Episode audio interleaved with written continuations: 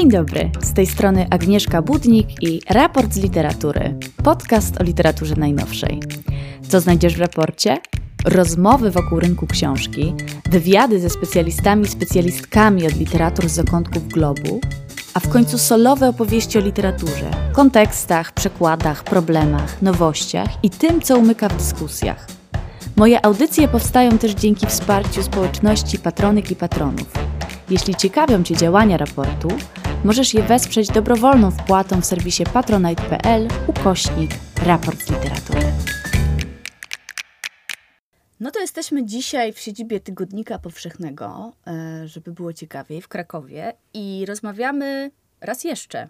Ja rozmawiam z Grzegorzem Jankowiczem, dyrektorem programowym Festiwalu Konrada, na który pewnie też jeszcze zaprosimy, tłumaczem, krytykiem, eseistą, a dzisiaj, no i w ogóle, ale dzisiaj szczególnie filozofem literatury. I żeby było ciekawiej w ogóle, a, cześć Grzegorz.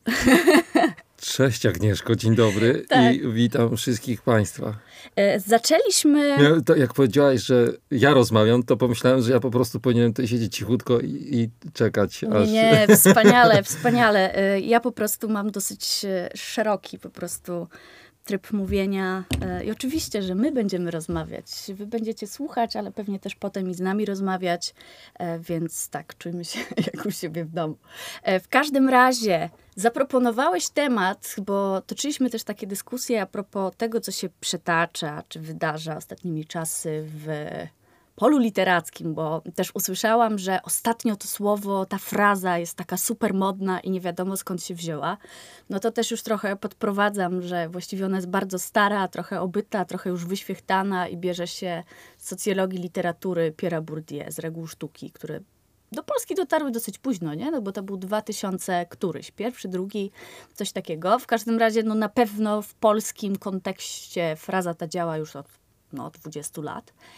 E, ale tak, porozmawiamy znowu dzisiaj e, trochę o tym samym, ale inaczej, no bo Grzegorz zaproponował tutaj taki temat, frazę, od której wszystko się wzięło i zaraz nam właściwie powiesz dla, dlaczego, skąd i jak, czyli literatura jako rzeczywistość. E, ja nadałam sobie roboczy tytuł Pies goniący własny ogon, dlatego że to jest znowu ta sama dyskusja. Mm, nie mówię tutaj też o naszej rozmowie, ale w ogóle ta sama dyskusja a propos pewnych niedomagań, e, niedowładu pola literackiego, że krytyka nie działa, e, że pisarze nie wiem, piszą nie tak, jak chciałby tego rynek czy nagrody, no ale co to w ogóle znaczy? Dużo takich rzeczy, mm, które właściwie gdzieś już w jakiś sposób słyszeliśmy. No kończy się też nasz sezon nagrodowy, chociaż zaczyna się teraz tymi wielkimi nagrodami, czyli Nike, już niedługo oraz Noblem, mm, więc to już będzie takie powiedzmy, że drugie rozdanie. E, ale, bo powoli się zaczynam gubić w swoim przydługim monologu, My byśmy chyba chcieli zaproponować trochę inny zestaw pytań, nie? No bo mm, to, co ja czuję ze swojej strony, to to, że ciągle mówimy tylko i wyłącznie o tym samym. I ten zestaw pytań, którym się posługujemy, no tak naprawdę też nie odpowiada jakiejś takiej rzeczywistości, w której się obracamy. To są stare pytania, to są stare pytania literatury o wartościowanie, o aksjologię, co wypada, czego nie wypada, a co ta krytyka literacka, zamiast zastanowić się nad tym, w jaki sposób ona się w ogóle przeobraziła, w jakim momencie jesteśmy i co możemy z tym zrobić. E, więc koń, kończąc mój przydługi wstęp, ja mam trochę dosyć narracji bezsilności i końca. I no ja tak. do takiej narracji cię nie chciałem w ogóle za, zapraszać. E, kiedy zaproponowałem ten temat literatura jako rzeczywistość, to e, chodziło mi o coś innego. Chodziło mi o to, żeby się zastanowić, gdzie w ogóle dziś e, wśród naszych codziennych aktywności, takich aktywności indywidualnych i społecznych, znajduje się literatura. A punktem wyjścia była, inspiracją do tego było, było coś, co zauważyłem w internecie. Otóż z naszej poprzedniej rozmowy, Chyba rok temu ją przeprowadzaliśmy. Tak, może. przed Konradem. Przed Konradem mhm. też jakoś właśnie. E, ktoś e, wydobył kilka moich zdań i one dotyczyły właśnie literatury, że literatura e, nie jest o rzeczywistości, czy nie jest zamiast rzeczywistości, tylko odpowiada na tę rzeczywistość, partycypuje w tej rzeczywistości. Zacząłem myśleć. Zauważyłem to gdzieś, po prostu to zostało wykorzystane przez jakąś osobę w internecie, w mediach społecznościowych się pojawiło, zacząłem o tym e, intensywnie myśleć pod wpływem tego impulsu, a już wcześniej tego rodzaju refleksje pojawiały się w moich rozważaniach.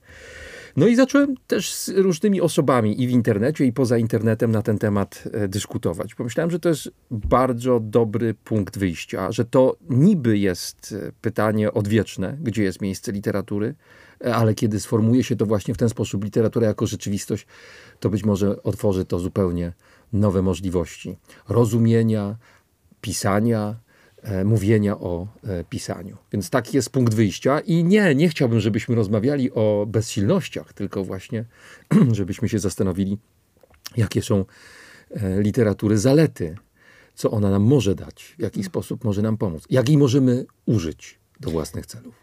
Tak, i um, no ja się spodziewam, że nie będziemy tutaj raczej cały czas kręcić się wokół tego, co jest źle i niedobrze, dlatego że też właściwie nie wyjdziemy w ogóle z tego kółka, czy właśnie z tego psa, który się sam goni.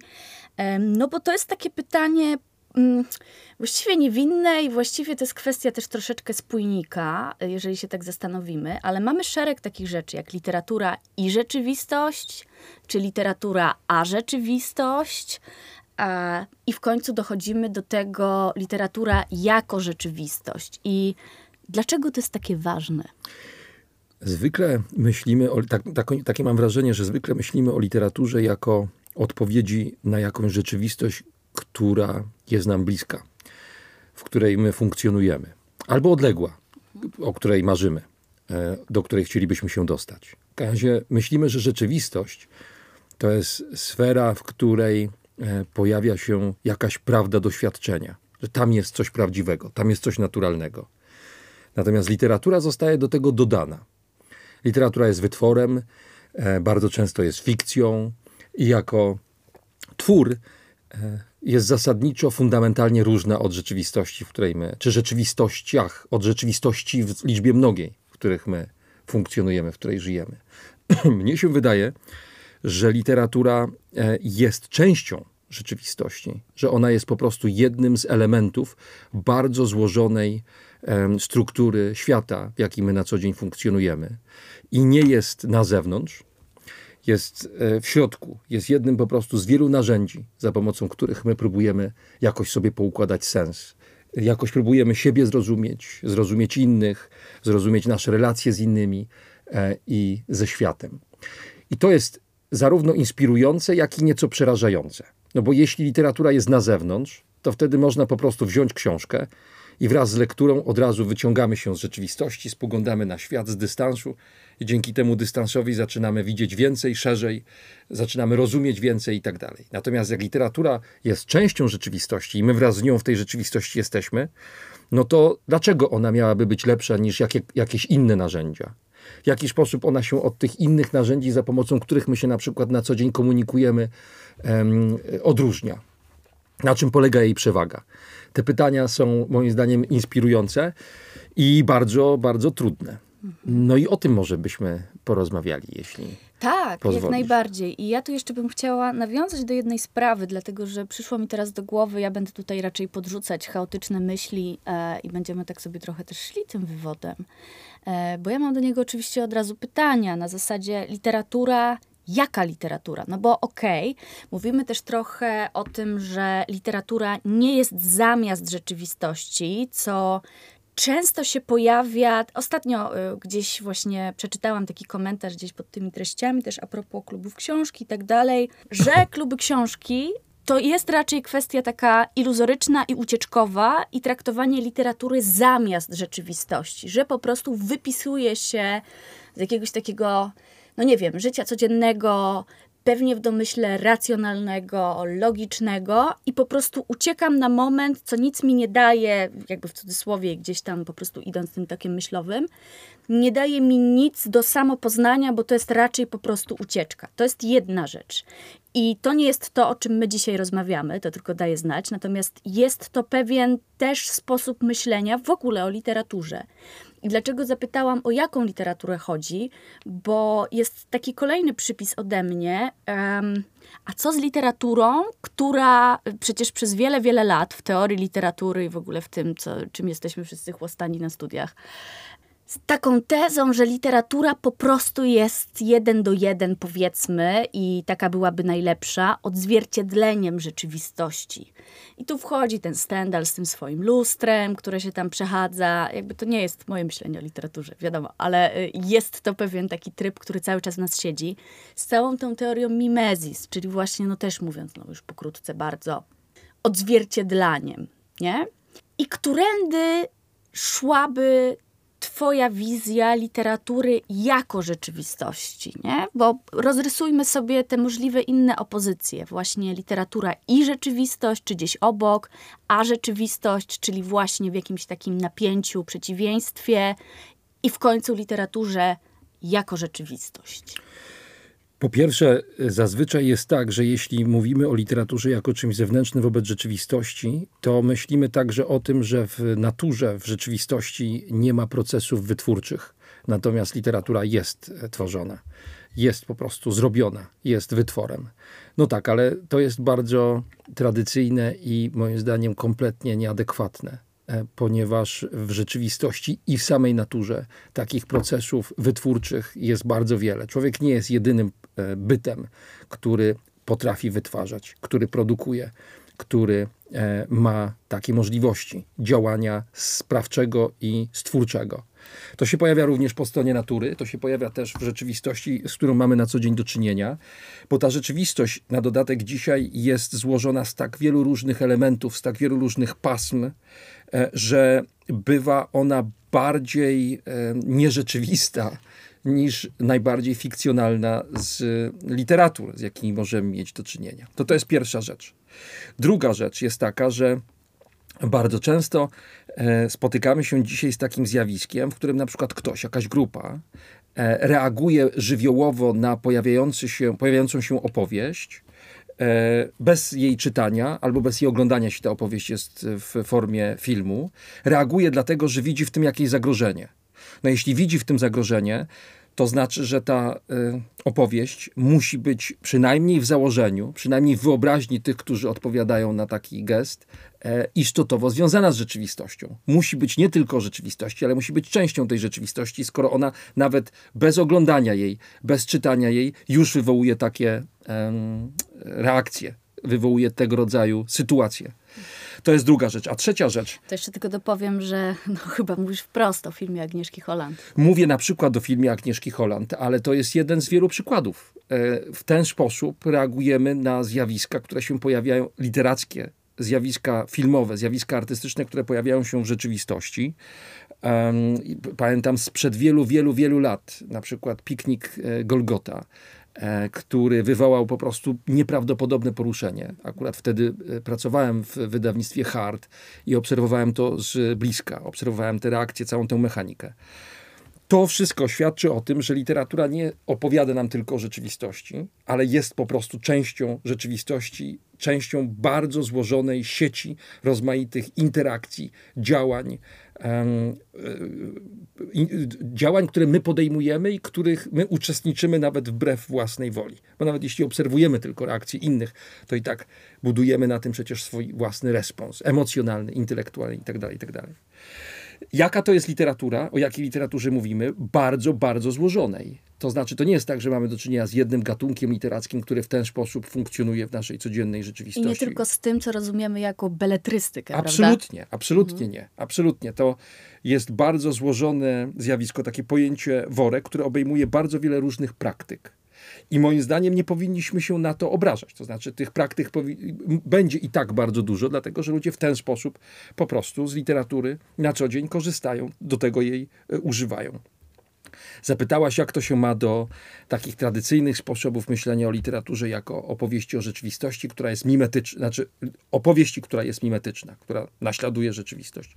No to jest bardzo y, znów taki prosty sposób, prosty model myślenia o, o, tekście literackim. Ale do pewnego stopnia też obowiązujący. Jak najbardziej. Hmm. Nie jest tak, że y, już w ogóle tego wyobrażenia ono też jest nie ma w i ono jest bardzo mocny. Tak, jak najbardziej. Tylko że, tylko, że mm, to znów zakłada, że mamy jakąś rzeczywistość, która jest statyczna, którą możemy z dystansu poobserwować i możemy po prostu tę rzeczywistość potem e, odtworzyć w literaturze. Możemy ją w jakiś sposób poukładać. To się zawsze na ten czy inny sposób dzieje, ale moim zdaniem relacja pomiędzy rzeczywistością a literaturą nigdy nie jest e, tak statyczna. To, co jest tekstem literackim, to, co jest opowieścią, z rzeczywistością łączy się na inne jeszcze sposoby, e, wzajemnie się determinuje i ten model statyczny, właśnie mimetyczny, w ogóle tych e, złożonych interakcji nie jest w stanie opisać. Mhm. E, tu od razu przychodzi mi na myśl takie pytanie. Ja tak sobie trochę skrobię, więc jeżeli słyszycie skrobanie, to jestem ja i mój długopis typu pióro. Ale co zmienia i co też wpływa na tę dynamikę między rzeczywistością ha, a literaturą, czy właśnie a jednak może jesteśmy w tym jako literatura, czy to się zupełnie ze sobą pokrywa gdzieś w tym, w jaki sposób ty myślisz o literaturze i rzeczywistości, że jest to po prostu zbiór jeden do jeden, czy jednak ma on po prostu bardzo duży punkt wspólny i jednak są to zbiory osobne? E, taki punkt wyjścia moim zdaniem pozwala trochę bardziej realistycznie spojrzeć na e, to, co my nazywamy opowieścią czy literaturą. Czyli osobne. Już wyjaśniam. E, co nie znaczy, że rzeczywistość i literatura są całkowicie osobnymi zbiorami. One się mogą od siebie na różne sposoby odróżniać, ale w punkcie wyjścia raczej te granice są zamazane. Te granice są po prostu nieszczelne. E, zacząłbym od tego, że zadałbym pytanie nam tu, e, czy literatura jako jeden ze sposobów na przykład na komunikację z którego możemy na co dzień korzystać, jest w jakiś szczególny sposób e, lepszy, ten sposób jest lepszy od innych, czy jest taki sam, czym on się po prostu odróżnia. I może najsensowniej byłoby rozpocząć od zastanowienia się, czy ten sposób, jaki literatura nam podsuwa, jest najbardziej inkluzywnym ze wszystkich, z jakich możemy e, skorzystać. Nie. Otóż wydaje mi się, że nie. Że nie. Znaczy, literatura jest inkluzywna w tym sensie, że każdy może się nią zająć każdy może ją czytać. One bardzo elementarne są y, wymagania, jeśli chodzi o obcowanie z literaturą. To znaczy musimy znać język, musimy mieć umiejętność czytania, musimy mieć umiejętność e, układania myśli w zdania, musimy mieć umiejętność pisania. I percepcji. To są, to są oczywiście, no, to, to mm. wszystko, to co powiedziałem teraz, percepcja poprzedza te wszystkie wymagania, o których teraz wspomniałem. Ale nie musimy wiedzieć wszystkiego na temat literatury, żeby to robić. Takiego wymagania e, nie ma w codziennym obcowaniu z tekstem literackim. To się pojawia oczywiście wtedy, gdy takim e, tekstem literackim zaczyna się zajmować krytyczka bądź krytyk, literaturoznawca lub literaturoznawczyni, kiedy pisarka bądź pisarz chce za pomocą reguł wytworzonych w jednym środowisku, czyli na przykład środowisku artystycznym bądź literackim, opowiadać o swoim dziele, tam się tworzą te wszystkie reguły dodatkowe. Na najbardziej elementarnym poziomie trzeba po prostu znać język, trzeba umieć czytać i umieć pisać. To są e, brzegowe wymogi. W tym sensie literatura jest inkluzywna. Ale nie jest inkluzywna, jeśli się zastanowimy nad zasięgiem tego komunikatu, jakim literatura jest. Są inne narzędzia komunikacyjne, które pozwalają na lepsze, w sensie szybsze, skuteczniejsze dotarcie do odbiorcy. Komunikat na e, Instagramie czy na Facebooku E, czy na TikToku dociera do większej grupy ludzi, dlatego że jest skonstruowany mm, w taki sposób, by tę inkluzywność zapewnić.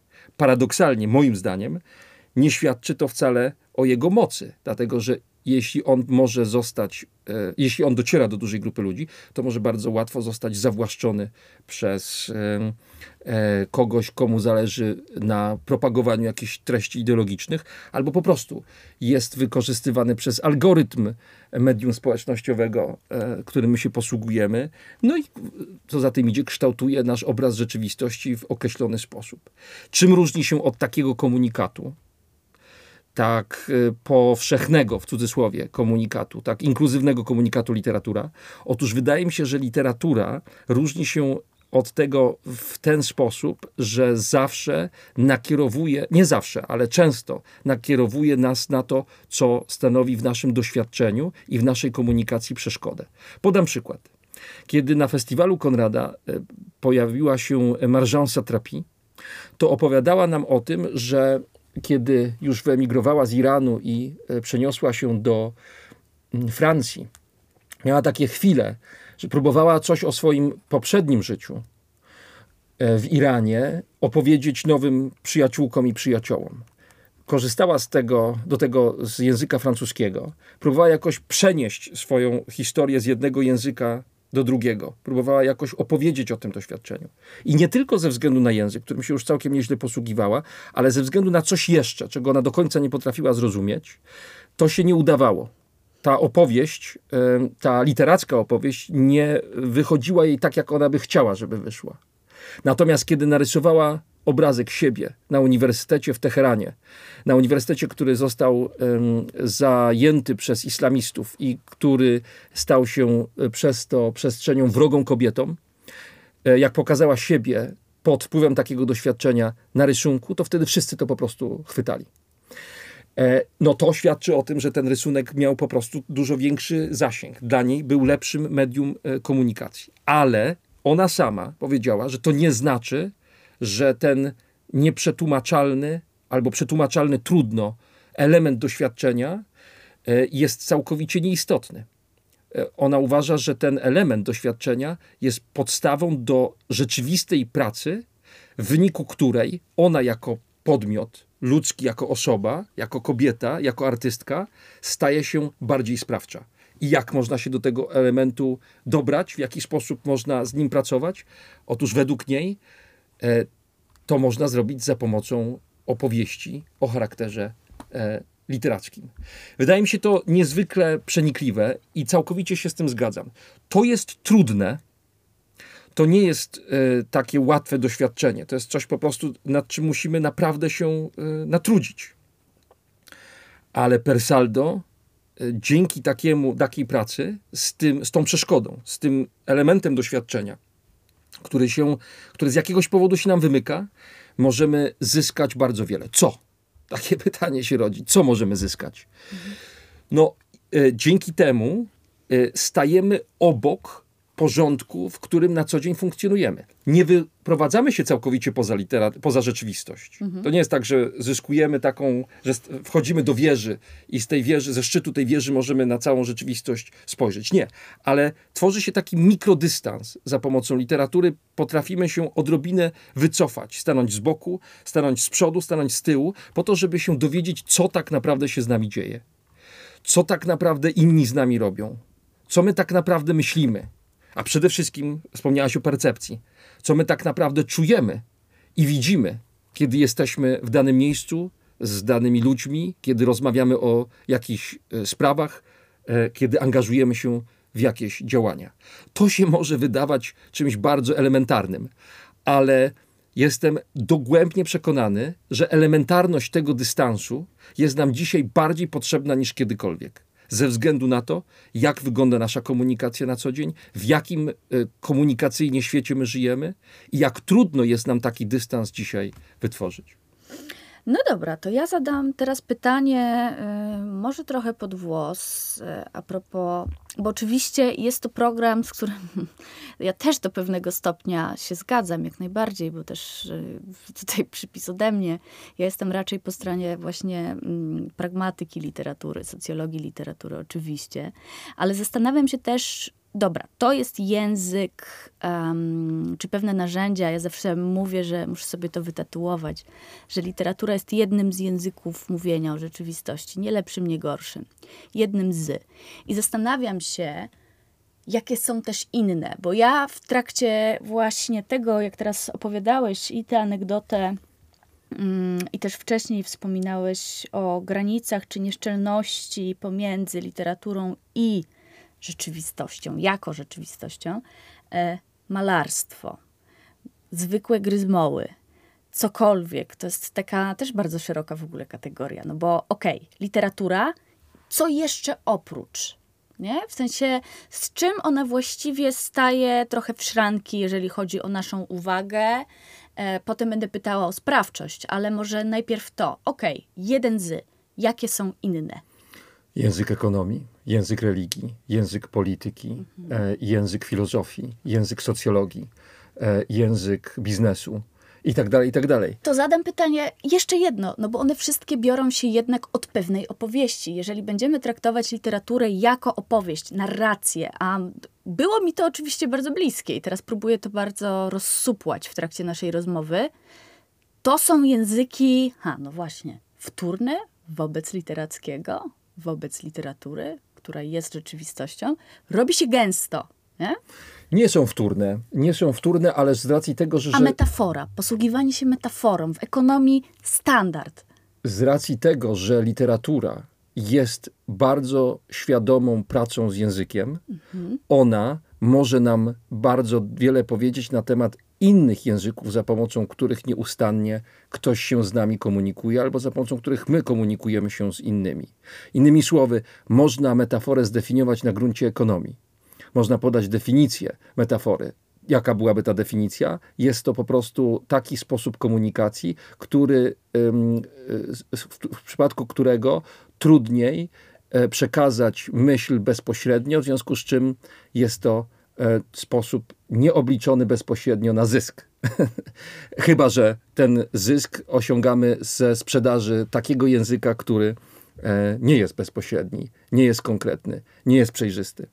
Taka byłaby definicja e, ekonomiczna, ale już w tej definicji e, pojawiają się e, kategorie literackie, w związku z czym można, tak ja, to, ja o tym myślę, można po prostu potraktować literaturę jako przestrzeń, w której my się uczymy, jak działają te inne języki, i przez to, dzięki temu, nie jesteśmy bezradni w konfrontacji z nimi bo to, że ktoś za pomocą języka politycznego albo języka religijnego, za pomocą religijnych czy politycznych metafor próbuje na nas oddziałać, to jest bezdyskusyjne. Ale kiedy już wiemy, w jaki sposób e, metafora funkcjonuje, jak ją można rozbroić, w jaki sposób możemy się do niej odnieść i na sposób krytyczny, no to wówczas te języki nie mają nad nami takiej władzy. Co nie znaczy, że literatura jest poza rzeczywistością i to nie znaczy, że to jest język, jedyny możliwy język, za pomocą którego my do tej rzeczywistości e, własnej, czy do różnych rzeczywistości się możemy dobrać. To jest gęste w tym sensie, że cały czas poruszamy się w mm, przestrzeni, w której są różne pasma komunikacyjne, różne instrumenty e, w naszym użyciu i w użyciu innych, z którymi my przestajemy. Ale ta gęstość nie zostanie uproszczona przez to, że my zamkniemy oczy i wyobrazimy sobie literaturę jako wieżę z kości słoniowej i do tej literatury, do tej wieży po prostu się schronimy, uciekniemy e, no tak nie będzie. Mhm. Ale wiesz co, od razu tak adwocem, myślę sobie, y, bardzo lubię przekładać takie rzeczy modelowe na, na prosto wykres. Mhm. I myślę sobie o tym, co przed chwilą powiedziałeś, że literatura na początku gdzieś tam uczy nas Mm, taka funkcja trochę autoteliczna, ale też uczy nas w ogóle tego, w jaki sposób rozumieć czy myśleć o tych innych możliwych językach, o których już sobie powiedzieliśmy, nie?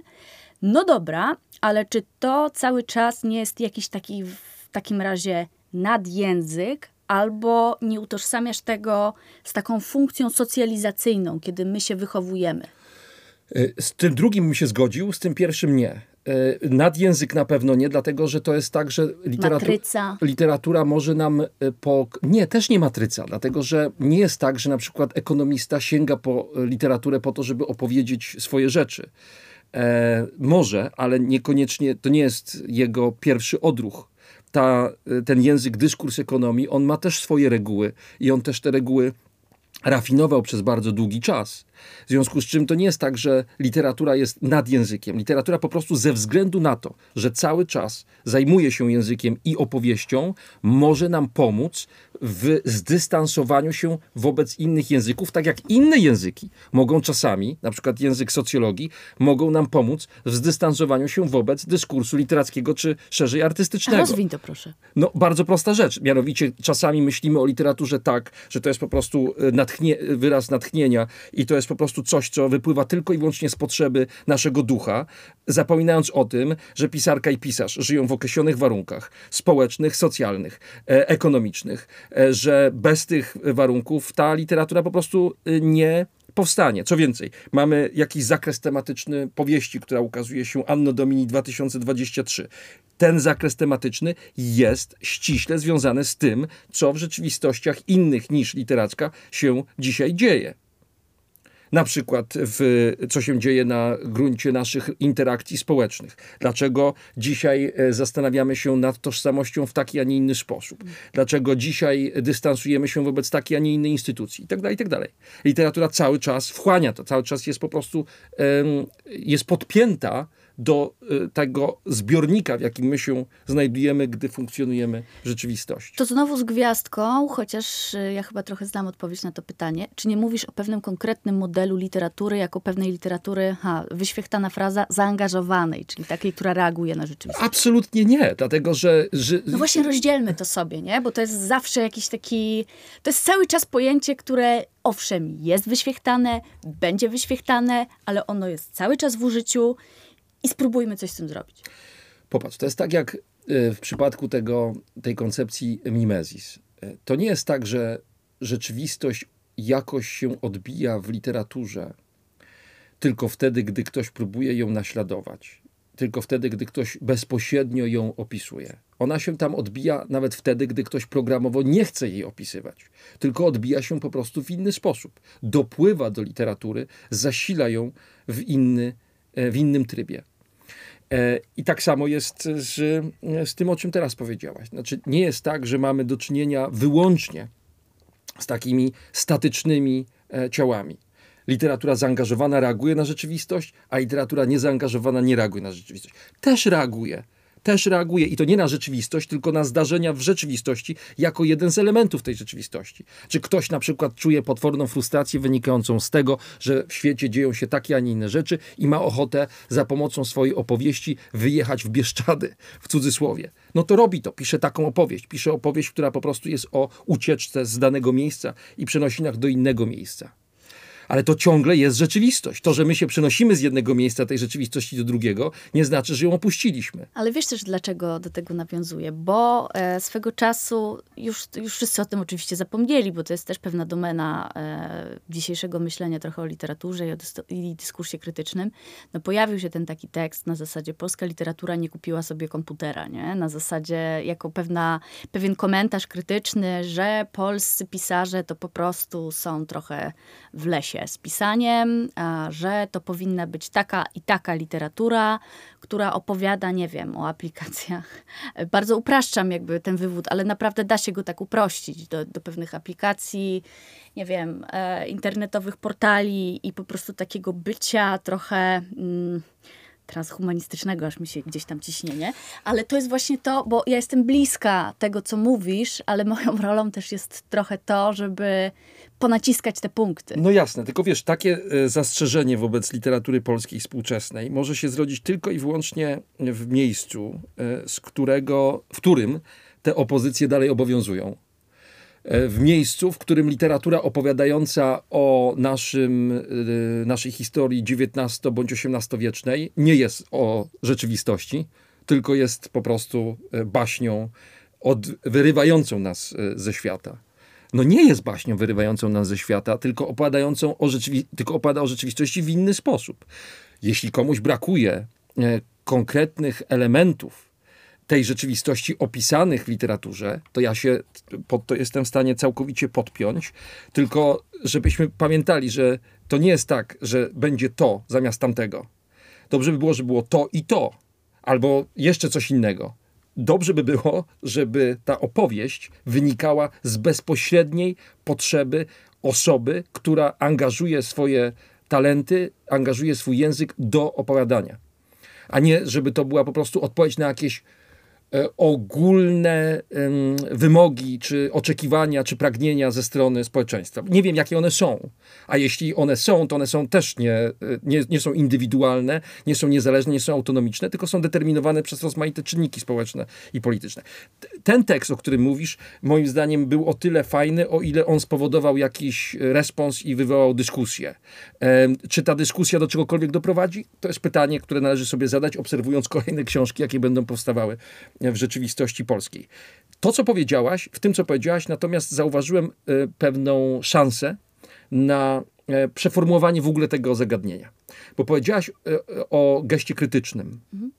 I być może opozycję między literaturą zaangażowaną i literaturą rzeczywistości, a literaturą niezaangażowaną, która, się, która ucieka z rzeczywistości, można by zastąpić opozycją literatura krytyczna, oraz e, literatura, e, która nie jest krytyczna, która jakoś e, tak całkowicie swobodnie przyjmuje to, co w rzeczywistości, jakiej funkcjonuje, jest.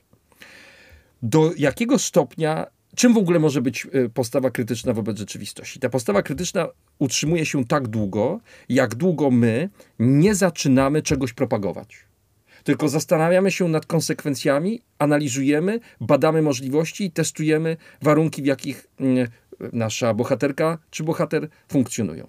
Tak długo, jak odbywa się badanie, tak długo możemy być krytyczni. Kiedy zaczynamy propagować jakąś ideę, krytyczni być, musimy, musimy przestać być krytyczni, dlatego że nie da się propagować, jednocześnie być krytycznym. Jak zaczynasz propagować w przestrzeni publicznej, to po prostu musisz uruchomić maszyny, inne maszyny komunikacyjne. Być może zatem opozycję ciekawszą e, w odniesieniu do polskiej literatury i nie tylko polskiej literatury dziś byłoby, byłaby następująca opozycja. Do jakiego sto... Gdzie jest literatura, która bada warunki, w jakich my funkcjonujemy? Gdzie jest literatura, która pozwala nam te warunki na swój własny sposób jakoś przeformułować? A gdzie jest literatura, która nas zachęca tylko do tego, żebyśmy się w jakąś e, zakładkę rzeczywistości wpisali. Hmm, ale y, oj, tu mam dużo takich y, sygnałów y, ostrzegawczych, które gdzieś mi grają z tyłu głowy, no bo teraz tak, wchodzi mi problem interpretacji. Mhm. Zawsze się przyjmuje pewną, znaczy po prostu w nas jest jakaś dominanta, jako krytyczkach, w krytyczkach czy krytykach. E, inaczej, to będzie oczywiście bardzo łopatologiczny przykład, ale nie mam teraz przypływu weny na jakieś wyrafinowane kawałki, ale weźmiemy sobie jakiś tekst... Um, no i co? Y, krytyk, który po prostu życiowo, a nie że propagująco, po prostu ma taką postawę, taki horyzont, jest lewicujący, specjalnie nie mówię gdzieś tam skąd to się wywodzi i tak dalej. No powiedzmy, że nie wiem, postmarksistowski, cokolwiek. Inaczej przeczyta ten sam tekst niż krytyk, który jest raczej po stronie konserwatywnej. I też nie mówię tu konkretnie o żadnej przynależności partyjnej, bo to w ogóle nie jest istotne tutaj, nie? I czy to już jest, y, według mnie w Twojej wykładni tak, to już jest ideologizowanie, nawet jeżeli co, za, mm, zauważymy konteksty, które nie są zgodne z naszym światopoglądem, to jest nasza rola w ogóle jako krytyczek i krytyków i to też trzeba gdzieś tutaj bardzo mocno podbić. To jest taka rzecz. A po drugie, czy ty sam nie wchodzisz teraz w taką trochę... Mm, szufladkę socjologa, bo ty chcesz socjologii w tej wykładni. Ale Agnieszko, ja nie mówiłem o odbiorcach w tym, co przed sekundką powiedziałem, tylko mówiłem o literaturze. Mhm. Oczywiste jest, że ci, którzy będą tę literaturę te i ci, którzy tę literaturę, które tę literaturę czytają, będą ją czytać na najrozmaitsze sposoby. Co więcej, będą jej potencjał krytyczny albo doceniać, albo go będą y, przekreślać. Ale... Będą go y, umieszczać w kontekstach dla siebie właściwych. To mogą być konteksty, tak jak powiedziałeś, lewicowe, mogą być konteksty prawicowe, mogą być, może, może to być e, tak, że na przykład krytyk będzie szczególnie, czy krytyczka będą szczególnie uwrażliwieni na, jakiś, na jakąś kwestię, na przykład nie, kwestię tożsamościową i będą się zastanawiać, czy dany tekst tę na ten y, problem reaguje, czy ten, tego problemu dotyka. Jeśli tego nie znajdą w y, książce, to nie uznają jej za e, krytyczną. To, co powiedziałem na temat samej literatury i sposobu, w jaki ona się może od sam proces badania nie gwarantuje że wszystkie problemy, z jakimi mamy dzisiaj do czynienia, zostaną w e, gotowej opowieści uwzględnione. Czy badanie to jest interpretacja u ciebie? Badanie, jeśli chodzi o e, powstawanie tekstu literackiego, to jest analiza za pomocą języka, prowadzona za pomocą języka i opowieści, zarówno warunków, w jakich ta e, opowieść powstaje, jakich warunków, w jakich bohaterki i bohaterowie funkcjonują. Te warunki mogą odpowiadać, zbliżać się do tych, w jakich my funkcjonujemy i wtedy my będziemy po prostu na to żywiołowi reagować. Ja sama aż nie mogę uwierzyć, że jestem tak silnie po tej stronie trochę takiej egzegezy interpretacji. Bo... Ale, ale ja, nie, ja nie, nie sprzeciwiam się, Agnieszko, w ogóle egzegezie interpretacji. Ja tylko mówię, Aha. że kiedy pisarka bądź pisarz przystępuje do badania rzeczywistości za pomocą swojej opowieści, to niczego nie może interpretatorowi bądź interpretatorce zagwarantować. Ona może zrobić tylko tyle, ile może za pomocą swoich narzędzi, swojego talentu, swojej percepcji, skali swoich możliwości. To, co się dzieje później, to już jest osobna kwestia. Fakt, że ktoś przystąpił do badania rzeczywistości, nie oznacza, że zaspokoi oczekiwania wszystkich swoich odbiorczyń i odbiorców. Nie, to jest jasne. Krytyczek i krytyków. To się po prostu nigdy nie zdarzy. Fakt, że krytyk i krytyczka później przyjdą ze swoimi narzędziami i powiedzą, ta literatura jest za mało badawcza, albo za mało eksperymentalna, albo ta literatura jest eksperymentalna, ale eksperymentuje tylko z ideami prawej strony, a nie za mało y, eksperymentuje z ideami lewej strony że jest za bardzo, że jest ślepa na te rzeczy albo ślepa na tamte rzeczy, to się po prostu nieuchronnie wydarzy. I tego nie da się ukartować, tego nie da się po prostu zagwarantować żadnym edyktem odgórnym. Nie, nikt, ani pisarka, ani pisarz, ani krytyka, ani krytyczka nie jest w stanie tego zrobić. Natomiast kłótnia o to jest niezwykle życiodajna pod warunkiem, że ona otwiera, a nie zamyka. Pod warunkiem, że ona nie wyklucza, ale po prostu podsuwa nowe możliwości. Jeśli chodzi o to, żeby po prostu odesłać na szybszą emeryturę jakąś grupę pisarek i pisarzy, no to myślę, że to po prostu wywoła tylko i wyłącznie regresywne e, reakcje w postaci zamknięcia, okopania się na swoich pozycjach. E, I z tego nie wyłoni się jakiś nowy rodzaj pisania, który będzie nam pokazywał, rzucał światło e, na nowe y, elementy rzeczywistości, w jakiej my funkcjonujemy. Stoję teraz trochę na rozdrożu, bo mam dwa tematy, które bym chciała z Tobą poruszyć z tego miejsca, właśnie trochę wychodzące. I to jest e, jedna rzecz, co daje Ci kawka, bo to jest troszeczkę na przykładzie dosyć ciekawe. To jest jedna sprawa. E, ale druga, o którą chciałam zapytać, a która aż mi po prostu uciekła, to jest kwestia uogólnień. W interpretacji, trochę o tym też rozmawialiśmy przed nagraniem, właśnie takiego piekła uogólnień. Nie? Zazwyczaj właśnie u krytyczek i krytyków, trochę u każdego z nas, no bo to jest po prostu do pewnego stopnia naturalne, chociaż potem może się zamieniać w przymykanie oczu albo po prostu y, niedokładną lekturę. I to jest chyba największy jakiś taki problem, jeżeli chodzi o kwestię krytycznej lektury. Y, więc którą stronę byś najpierw wybrał? Kawka czy uogólnienie? Samo to, co teraz y, mówimy, jest formą uogólnienia, więc tak. Y, może zostawmy na koniec y, ten temat i będziemy wtedy mogli się też krytycznie odnieść do samych siebie. Mhm. E, I zacząłbym od kawki, który jak pojawia się na horyzoncie, to zawsze zawsze budzi moją ekscytację. Bo to jest taramota, nie? To jest jakby bardzo uogólniając właśnie znowu, ale na podstawie tych tekstów krytycznych, które żądają właśnie mówienia o nas współcześnie, tu i dzisiaj, Anno Domini 2023, to w tej wykładni pojawiła się właściwie, ja tak to też wyinterpretowuję, brak miejsca na teksty, ha, no właśnie, starsze? Tu wchodzimy jeszcze w kwestię uniwersalności literatury. No, z całą pewnością, Agnieszko, nie ma u kawki internetu. No tak. E, nie ma tam komputerów. Ale jest kino.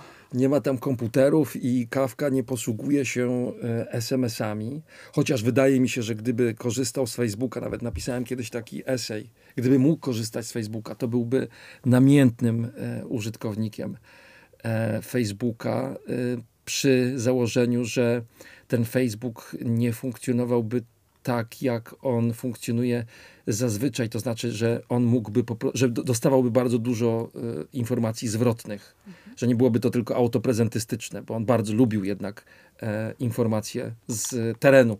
Bardzo lubił dostawać odpowiedzi na swoje listy, które pisał e, z niewiarygodną wręcz szybkością mm, i intensywnością. E, to jest tak, że e, opowieść o tym, co się dzieje z nami tu i teraz, jest nam bardzo potrzebna, bo bez tego e, po prostu być może nie dostrzeżemy niebezpieczeństw, jakie rzeczywistość, w jakiej funkcjonujemy, jakie są w tej rzeczywistości, w jakiej funkcjonujemy. Więc uważam, że ten postulat jest, jest słuszny. Ale czy tylko i wyłącznie literatura opowiadająca o naszym bezpośrednim doświadczeniu może nam rzucić na to światło? Moim zdaniem nie. Moim zdaniem nie tylko ona. I wykluczanie jednego kosztem drugiego, moim zdaniem, do, nie, do, do niczego się nie, nie przyda. Prowadzę warsztaty kawkowskie, e, na które zapraszam ludzi z różnych miejsc, z różnych e, porządków, z różnym doświadczeniem, czasem bez żadnego doświadczenia e, literackiego. I próbujemy tam za pomocą tekstów kawki jakoś się do naszych doświadczeń codziennych dobrać. I mam wrażenie, że to się udaje, że jesteśmy w stanie to zrobić. Po pierwsze, dlatego, że sam Kawka zawsze w ten sposób pisał literaturę. To znaczy, kiedy trafiał na y, coś w swoim doświadczeniu codziennym, życiowym, co mu nie dawało spokoju, to próbował to po prostu jakoś przepracować i przerobić na opowieść, bo z perspektywy opowieści wydawało mu się to po prostu nie tyle bardziej zrozumiałe, ile y, ujęte w taki sposób, że można było się potem temu jeszcze trochę poprzyglądać i zauważyć na przykład e, element absurdalności w naszym myśleniu, zauważyć e, komiczność w naszym doświadczeniu, zauważyć e, coś, co jest bardzo przygnębiające, smutne tam, gdzie tego początkowo nie widzieliśmy. Zauważyć coś krzepiącego tam, gdzie w ogóle się nie spodziewaliśmy żadnej nadziei. Więc Kafka sam ze swoim życiem w taki sposób pracuje, by z tego literaturę zrobić, a że nigdy nie robi tego w sposób bezpośredni. Nie jest tak, że po prostu bierze jakiś element doświadczenia i e, je opisuje, tylko po prostu obraca tym na różne sposoby, no to robi się z tego coś, co ma po prostu dłuższy termin ważności nie wyczerpuje się to. No wiesz, jakby się pojawiła u Kawki tylko i wyłącznie ta rzeczywistość, jaką on obcował na co dzień, to ona by się wyczerpała. Ta literatura wyczerpałaby się w momencie, w którym ta rzeczywistość przestaje być aktualna. To jest mniej więcej tak, jak dzisiaj bierzesz po prostu, e, oglądasz na przykład film science fiction z lat 90. i widzisz technologię, która e, zupełnie nie jest adekwatna do tego, co my dzisiaj możemy zrobić. Jak e, obserwujesz e, na przykład na ekranie, czy czytasz w opowieści o doświadczeniach ludzi sprzed kilkudziesięciu lat i one są tak bardzo związane z ich um, takimi codziennymi e, doświadczeniami wynikającymi z ówczesnej, ówczesnych warunków społecznych, ekonomicznych i technologicznych, no to masz wrażenie, że to po prostu już nie jest o tobie, dlatego że twoje warunki są zupełnie inne. Ale, ale jest jeszcze pewien inny element doświadczenia, który jednak łączy nas z literaturą sprzed kilkudziesięciu lat, czy sprzed stu, czy nawet dwustu lat tylko trzeba ten element wydobyć, trzeba ten element uczynić e, operacyjnym i za jego pomocą odnieść się do siebie i do tego, co wokół. Myślę, że to jest możliwe. E, odpowiadam na to w ten sposób, że jeśli chodzi o taki przymus bycia aktualnym, no nic tak bardzo, tak szybko się nie dezaktualizuje, jak to, co chce być bardzo aktualne. E, dlatego że po prostu warunki społeczne się dynamicznie zmieniają. Warunki społeczne są tak e, płynne, e, jako kontekst naszego myślenia, odczuwania i działania, że nawet nie zauważamy, jak coś, co kiedyś było bardzo ważne, ważne być przestaje. No mówimy też trochę o um, dość konkretnym sposobie pracy z tekstem. Mówimy trochę też o aktywistycznych działaniach na zasadzie jesteś pewnym przewodnikiem, który zostawia grupę, znaczy zostawia grupę. No po prostu razem z nimi może akuszerem, że tak bym to powinna nazwać, e, ale po prostu wiesz, pracujesz z grupą, jesteś między, tak, między tekstem, między tekstem a odbiorcami. Potem każdy z nas robi właściwie to samo i próbujemy dokonujemy procesu translacji po prostu. Z tekstu artystycznego gdzieś trochę do swojego doświadczenia czy kontekstów. I zastanawiam się, gdzie w tym wszystkim, jako krytyczka teraz mówię, gdzie w tym wszystkim jest miejsce na wartościowanie. Nie? Czy jakby ono odgrywa taką rolę, jaką odgrywało, bo mi dźwięczy w głowie, że nie. To nie o to w ogóle chodzi. Znaczy ja mam wrażenie, że, ono powinno, że to powinno odgrywać bardzo dużą rolę dlatego że e, bez wartościowania nie jesteśmy w stanie niczego e, użyć w e, skuteczny dla siebie sposób. To inaczej.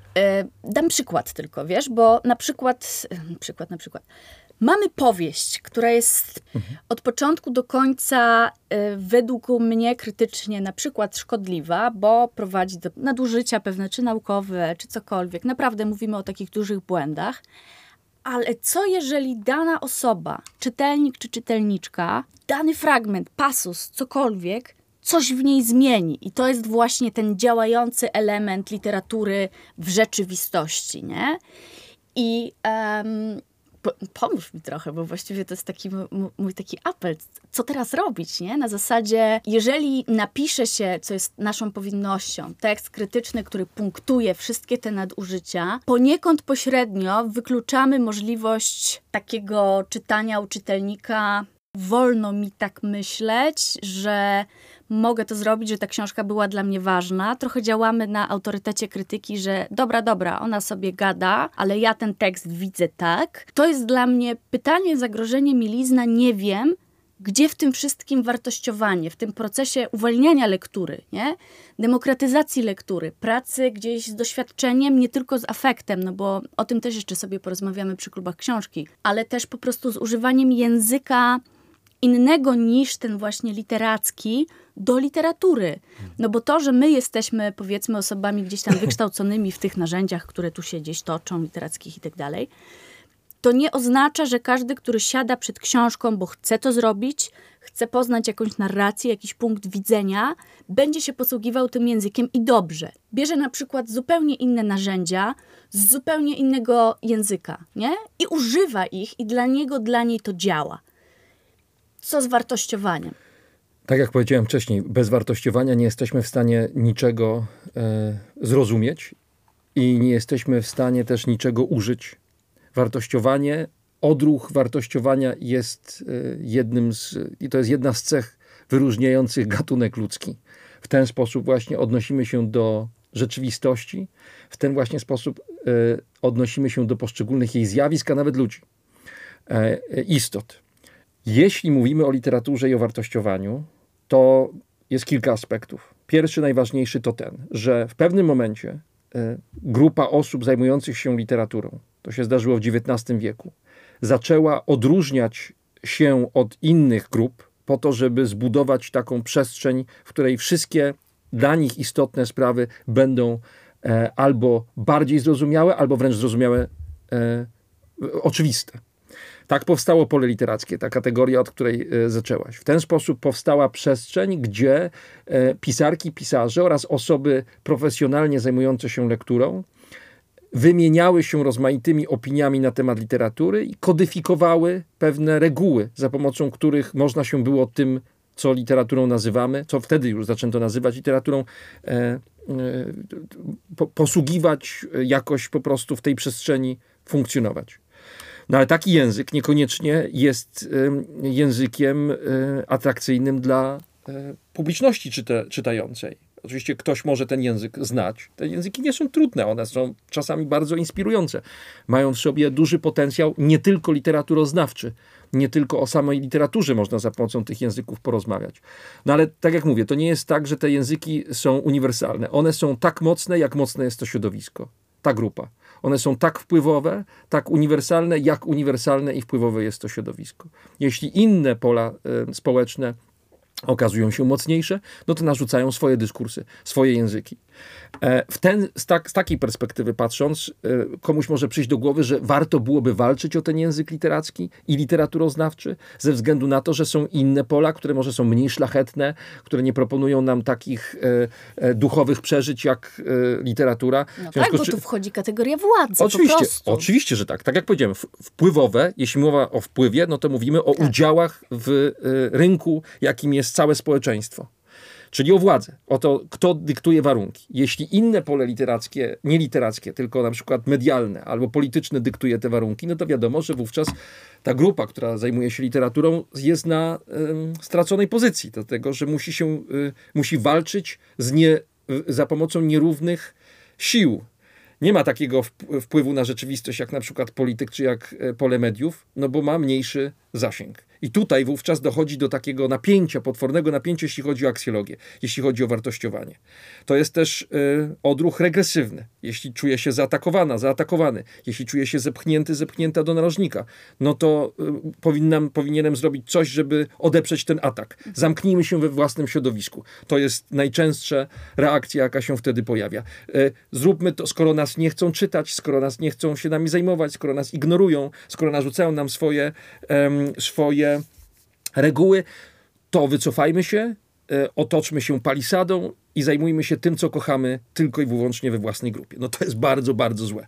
Dlatego, że. Bardzo, bardzo popularne. Oczywiście, że tak. Ale to nie jest jedyna odpowiedź. Inna odpowiedź ze strony osób, które zajmują się literaturą, jest taka: skoro inna przestrzeń, inne pole narzuca reguły gry i tamta przestrzeń zapewnia dostęp do dużej grupy odbiorców i odbiorczyń, no to w takim razie przejmijmy te reguły i napiszmy naszą, skonstruujmy naszą opowieść w oparciu o te reguły. Zróbmy tak, żeby ta opowieść pasowała do a, e, na przykład przestrzeni medialnej. Żeby był to chwytliwy temat, żeby to był temat super aktualny i żeby na dodatek było tam e, dużo kontrowersji, która się fajnie w mediach sprzeda. Ale subwersywnie, błagam. E, no nie, ale ja nie mówię teraz, ja nie oceniam tego, e, Agnieszko, w, e, jeszcze na tym etapie, tylko mówię, jaki jest respons. Mm -hmm. Jakie są zagrożenia z tym związane. Teraz przejdźmy do, do, do oceny. Otóż zagrożenie jest takie, że wówczas e, innorodny porządek reguł, który, jest, który należałoby potraktować równie krytycznie jak ten literacki,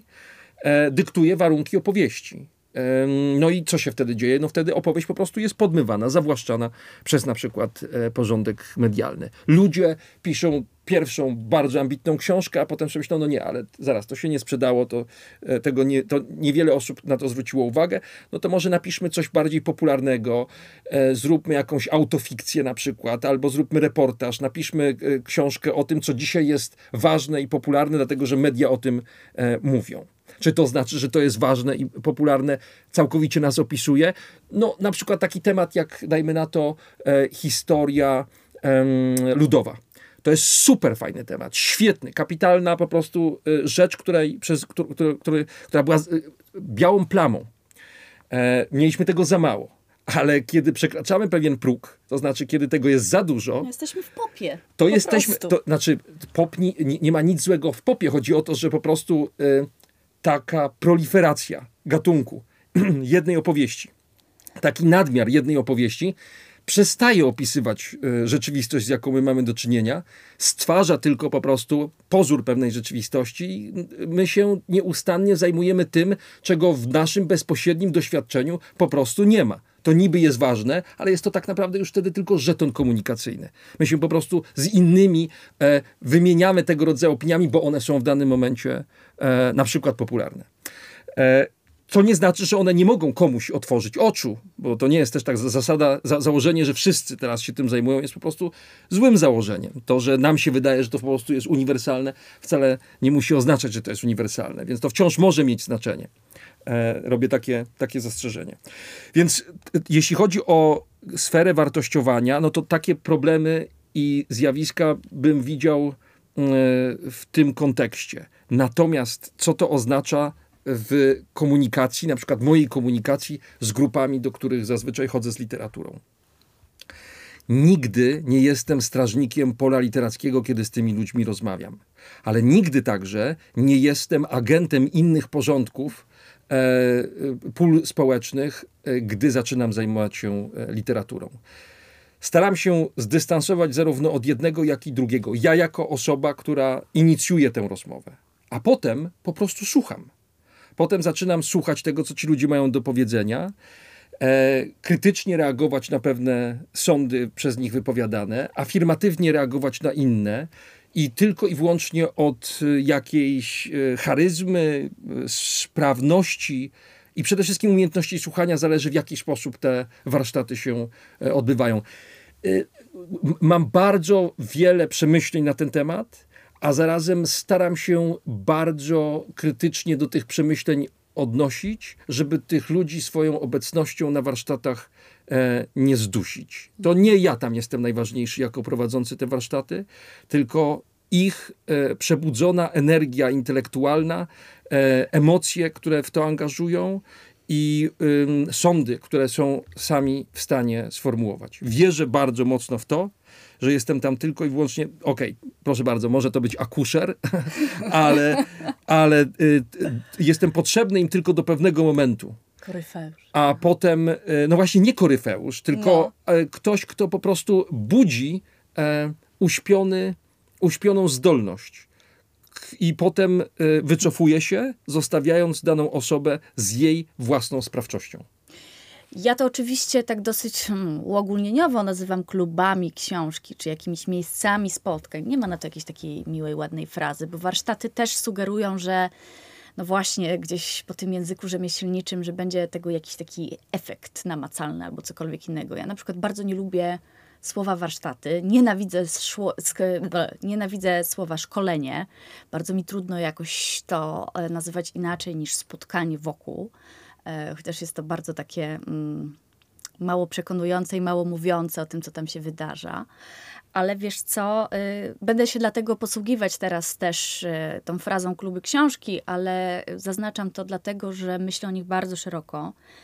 No i bardzo łatwo te prace wykpić. Nie? Na zasadzie, że właściwie mm, pracujemy na czystych emocjach, na jakiejś takiej namiętności wobec tekstu, w ogóle na jakimś takim afekcie, ale osoby, które biorą udział w takich warsztatach, prowadzisz je ty, ja też coś tam zdarza mi się prowadzić z tego typu zajęć, um, to nie jest afekt. W sensie um, takie założenie sprawia, że niemożliwy jest w ogóle logiczny tok myślenia, e, jakiegoś wnioskowania, niuansowania treści. Raczej i to w tej teorii, o której dzisiaj też rozmawiamy, bardzo mi pasuje to, że właściwie o literaturze można mówić językiem nie literatury. Bo okej, okay, jeżeli my jesteśmy profesjonalistami od literatury, to jest trochę inna sprawa. Natomiast po prostu w odbiorze, gdzieś tam w pracy z tekstem, po prostu jako czytelnik czy czytelniczka, co jest w ogóle świetne i, i cudowne, yy, i w ogóle to czytajmy, ale to zaraz. Yy, możemy posługiwać się przecież całą taką skrzynką narzędziową, która leży zupełnie daleko od, um, od literaturoznawstwa, ale właśnie skupia się gdzieś na doświadczeniu, na odniesieniu, właściwie osiąga ten efekt, który my chcemy, żeby osiągnęła, nie? No bo dochodzi do tego przebudzenia, sobie trochę zabieram tę kategorię, chociaż ona też jest dla mnie taka bardzo um, religijna może nawet, nie? Albo taka jakaś taka nirwanistyczna. W każdym razie y, dochodzimy do takiego momentu, że że co? Że jesteśmy z czytelnikami, którzy zrobili to, co właściwie chcieliśmy i w ogóle cieszymy się z tego, że, że doszliśmy do jakiegoś takiego punktu interpretacji, nie naszą narzędziownią, nie utartym trybem działania, czyli na przykład, nie wiem, seminaryjnym, konwersatoryjnym, czy każdym innym, który z mojej strony są wypalone i nie mają szansy zadziałać, ale to, to ja jestem trochę ostatnimi czasy bardzo antyakademicka.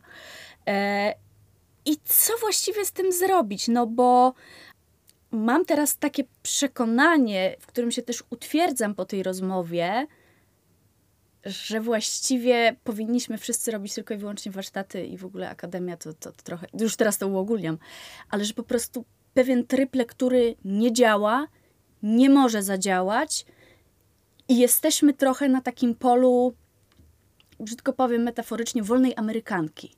Co zrobić? Jak też stworzyć taką przestrzeń społeczną, pod akt lektury, nie? No bo ja zawsze po prostu się, wiecie, y, też na spotkaniach, jeżeli też mnie trochę znacie, czy różnych warsztatach, mówię o tym, że to nie chodzi tylko o tekst, że nie jesteśmy w teksto, tekstocentrycznym świecie. Chodzi nam o cały ten proces interpretacji. Chodzi nam też przede wszystkim o to, żeby odróżnić opinię w ogóle od jakiejś interpretacji, czy po prostu sądu krytycznego, który bazuje na konkretnych argumentach, że to jest właściwie bardzo uniwersalna, e, ważna, potrzebna, tutaj mam swój taki aktywistyczny moment, musicie mi to wybaczyć, ale że to jest bardzo potrzebna po prostu pewna umiejętność, która nie tyczy się tylko od literatury. I ja mogę wychodzić od literatury, no i super, i spoko. Socjolog może wychodzić od czegokolwiek innego. Bourdieu od reguł sztuki i kategorii pola nie był literaturoznawcą, był socjologiem. I jak stworzyć już tak dobra, przechodząc przez ten mój moment, musicie wybaczyć po prostu, wiecie, te, te, takiego trochę oświecenia i w ogóle właśnie gadania y, natchnionego gdzieś tam z głębin pragmatyzmu i, i chęci zmieniania świata, jakkolwiek to brzmi. E, jak stworzyć przestrzeń, czy wpasować się w przestrzeń dyskursu publicznego, społecznego współbycia, z aktem czytania, ale właśnie tak szeroko rozumianego. Jakby co my możemy właściwie jeszcze zrobić, bo to, czym my mówimy teraz, e, to to, co mnie na przykład w tym wszystkim boli bardzo, to jest rzecz jednostkowa w dużej mierze, nie? I ja widzę dużą nadzieję w klubach książki. E, bardzo jestem zła, kiedy ktoś mówi, że ach, to jest właściwie takie peryferyjne działanie, spotyka się grupa starszych osób w bibliotece i gada sobie po prostu. No ale właśnie w tym gadaniu sobie, gdzieś w tym traktacie nawet o łuskaniu fasoli, nie, spotykaniu się wokół, no już jest ta wartość, na której nam zależy. Ja tak myślę. Tak, po pierwsze bym powiedział, że nie wiem, czy jakieś sposoby mówienia o literaturze są już e, skazane na porażkę i nie można z nich skorzystać. Mam na myśli teraz akademickie sposoby. Ja na przykład uczę w szkole filmowej w Łodzi i uczę tam e, między innymi o literaturze. W zasadzie to jest główny nasz temat. I w tej przestrzeni akademickiej możliwe są przeróżne rzeczy, najprzeróżniejsze rzeczy. Myślę, że to w dużej mierze zależy po prostu od ludzi, którzy prowadzą te zajęcia i od ludzi, którzy w nich uczestniczą. Więc nie wiem, nie wiem czy to jest całkowicie skazane na porażkę. E, byłbym chyba ostrożniejszy niż ty, ale nie dlatego, że akurat ten sposób mówienia jest mi najbliższy, tylko dlatego, że po prostu zawsze uważam, że uogólnienie należy sprowadzać do konkretu. Mhm. I jak pytasz mnie, co możemy zrobić, to ja mogę powiedzieć, co ja robię. Mhm. Mogę powiedzieć, w jaki sposób ja do tego podchodzę, w jaki sposób ja te zajęcia e, prowadzę. Ja akurat lubię bardzo kategorię warsztatu, dlatego, że ona mi się wydaje właśnie bardzo robocza i eksperymentalna. E, w warsztacie e, nie jest tak, że wszystko jest poukładane na, równo na półkach, tylko raczej w tym warsztacie są rzeczy e, troszeczkę chaotyczne, a trochę uporządkowane trochę spodziewane, a trochę niespodziewane. Warsztat jest taką przestrzenią, do której można wejść i nie jest to wszystko od razu sformalizowane. I na tym bardzo mi zależy, żeby ludzie, którzy do tego warsztatu przychodzą, nie czuli, że oni od razu muszą po prostu wszystko wiedzieć, wszystko potrafić, że oni po prostu, jak za chwilkę nie wyjaśnią jakichś y, skomplikowanych kwestii literaturoznawczych, to nie będą mogli w tym wziąć udział. Zawsze każdy, nawet ten, kto nie czyta, może wziąć udział w takich warsztatach i może sobie na nich świetnie poradzić i może sobie na nich poradzić tak, to jest moje założenie, a także obserwacja, że osoba, która ma duże wymagania akademickie wobec ludzi mówiących o literaturze, byłaby tym usatysfakcjonowana. Ja nie wiem, kto tak mówi, że, to, że, te, że te kluby książki to są właśnie takie miejsca e, afektywnego e, wzmożenia, E, gdzie i, i, to się dzieje na peryferiach i tego po prostu nie należy traktować poważnie. Nie spotkałem się z tym ja osobiście, ale jeśli ktoś tak myśli, to moim zdaniem myśli e, krzywo, bo te miejsca po pierwsze nie są peryferyjne. E, liczba ludzi, którzy uczestniczą w takich działaniach jest przepotężna i y, bardzo, bardzo y, sprawcza jest ta, ta publiczność. To są ludzie, którzy sami chcą w takich y, działaniach uczestniczyć. To są ludzie, którzy sami zawiązują tego rodzaju wspólnoty po to, żeby rozmawiać o literaturze. No dla mnie to jest absolutne zwycięstwo, to znaczy bez żadnego przymusu, a z jednak pewną odpowiedzialnością ludzie gromadzą się po to, żeby rozmawiać o literaturze. E, nie potrafię sobie wyobrazić szczęśliwszego układu to to jest, e, to jest kolejna rzecz. Natomiast co ja robię na takich warsztatach? E, to jest tak, że mm, w, w przypadku każdej z grup, jakie spotykam na swojej drodze, propozycja jest zawsze ta sama. Dla każdej z tych grup propozycja jest taka sama. To znaczy, mamy tekst, to jest tekst, który wspólnie chcemy przeczytać. To jest propozycja albo moja, albo ich. Różnie to się odbywa, zależy od bardzo wielu różnych czynników. Mm, mamy zatem y, tekst wyjściowy i moje, swoje zadanie postrzegam jako y, następująco.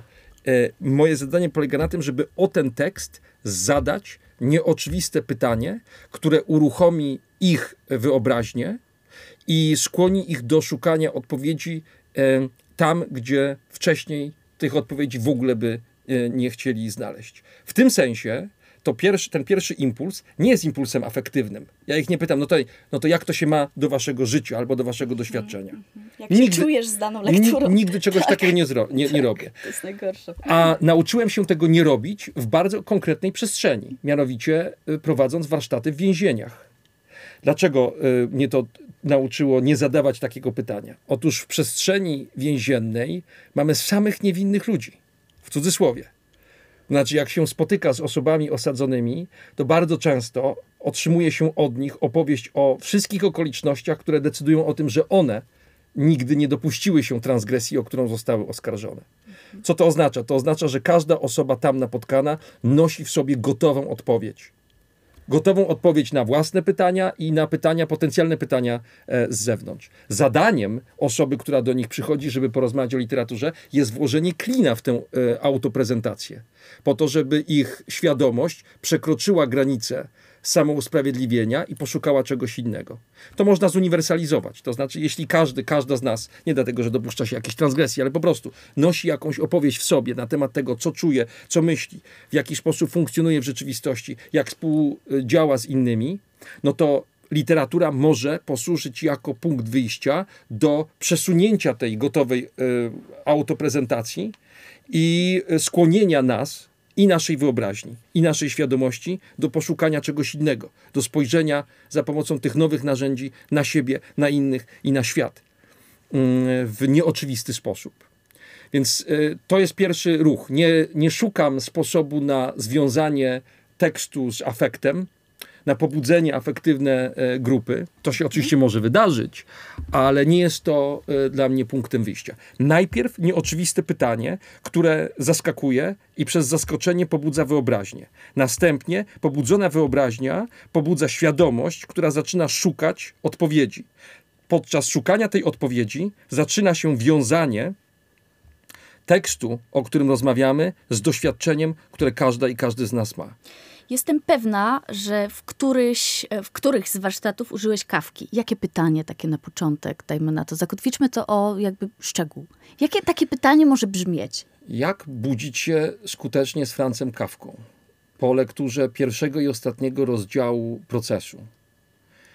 E, to jest e, pytanie, które zadałem ostatnio. Co to znaczy skutecznie? E, no właśnie, dokładnie o to chodzi. Y, te kategorie nie są dookreślone. W punkcie wyjścia mają nawet pewną ogólność, którą trzeba dookreślić w rozmowie. Ktoś powie, że skutecznie to wtedy, kiedy się obudzimy rano i będziemy rzeźcy i będziemy mogli przystąpić do działania. Ktoś inny powie, skutecznie to będzie dopiero wtedy, kiedy naprawdę się wyśpię, zapominając o całym świecie i będę wreszcie wypoczęta, wypoczęty i będę zupełnie inaczej czuł siebie i czuł rzeczywistość. I teraz co się dzieje w tekście Kawki? W jaki sposób Kawka swoją opowieścią zwraca nam na to uwagę? Jest taki fragment, e, który on usunął, którego on nie dał do, do procesu, e, a który jest moim zdaniem niezwykle obiecujący i bardzo inspirujący. Mianowicie w tym fragmencie, wykreślonym ostatecznie, jest mowa o tym, że poranek, przebudzenie jest najbardziej ryzykowną chwilą dnia. Z jakiego powodu według niego jest to najbardziej ryzykowna e, chwila dnia? Otóż dlatego, że e, zadziwiało go, jak to możliwe, że po kilku czy kilkunastu godzinach snu, kiedy nasza świadomość nie ma kontaktu z rzeczywistością, kiedy błądzimy po e, przestrzeniach, jakie podsuwa nam sen, my się wybudzamy i to, co zostawiliśmy, jest rozpoznawane przez nas jako ten sam świat. Jak to jest możliwe, że po tych kilku godzinach e, my jesteśmy w stanie to zrobić? Co, jakie, jakie moce drzemią w naszym mózgu, że potrafimy sobie coś takiego e, zagwarantować, że jest pewna ciągłość. To był punkt wyjścia. Ale potem pojawiły się dwa pytania. A co, jeśli po przebudzeniu nie będziemy w stanie tego zrobić? I z czego to wynika? Czy wynika to z naszej słabości? Czy stało się z naszym mózgiem coś, że ten świat, który zostawiliśmy w danej postaci, już nam się tak nie jawi? Czy też z rzeczywistością, z tym światem stało się coś zupełnie zaskakującego i teraz już nie jesteśmy w stanie się w nim odnaleźć? Co to wszystko po prostu dla nas oznacza? E, w zasadzie cała literatura Kawki może zostać z tej perspektywy e, odczytana. To znaczy, jest to próba e, poradzenia sobie z tym, z tym bardzo niepokojącym pytaniem. Nie wiem, czy wiesz, że on cierpiał na bezsenność. Nie był w stanie spać, to go potwornie męczyło. Z kilku powodów na tę bezsenność cierpiał. Oczywiście chodziło o jakieś neurologiczne problemy, chodziło o nerwice, ale chodziło także o przeświadczenie, że jak on zaśnie, to nie obudzi się już w tym samym świecie. Że jak już y, odda się całkowicie, wyda się na łup y, snom, to po przebudzeniu ten świat będzie już zupełnie inny. A jeszcze o coś więcej chodziło, mianowicie o to, że jak dusza z niego uleci na te kilka godzin, to po prostu nie wróci do niego. I bezsenność była próbą skontrolowania rzeczywistości, której śmierć jest nieodzownym elementem. E, no i tak, o takich rzeczach rozmawiamy na, e, na przykład warsztatach poświęconych e, jednemu fragmentowi powieści, czy dwóm fragmentom powieści Kawki. Teraz mam taki sam moment. E, ale wiesz, i teraz. Tylko to, no. ja ci powiedziałem to, co ja o tym mogłem pomyśleć. Tak. Ale to jest tylko cząstka doświadczenia, jakie podczas takich warsztatów się uobecnia. Ponieważ, tak jak mówię, ja mogę rozumieć to pytanie wyjściowe na swój sposób, ale to nie mój sposób jest istotny. To nie jest tak, że ja znam odpowiedź na to pytanie. To nie jest tak, że ja potrafię po prostu za pomocą moich przemyśleń udzielić jakiejś lekcji. Chodzi o to, że ci wszyscy, którzy to pytanie słyszą, angażują swoją wyobraźnię do interpretacji konkretnego tekstu, a potem zszywają to ze swoim doświadczeniem.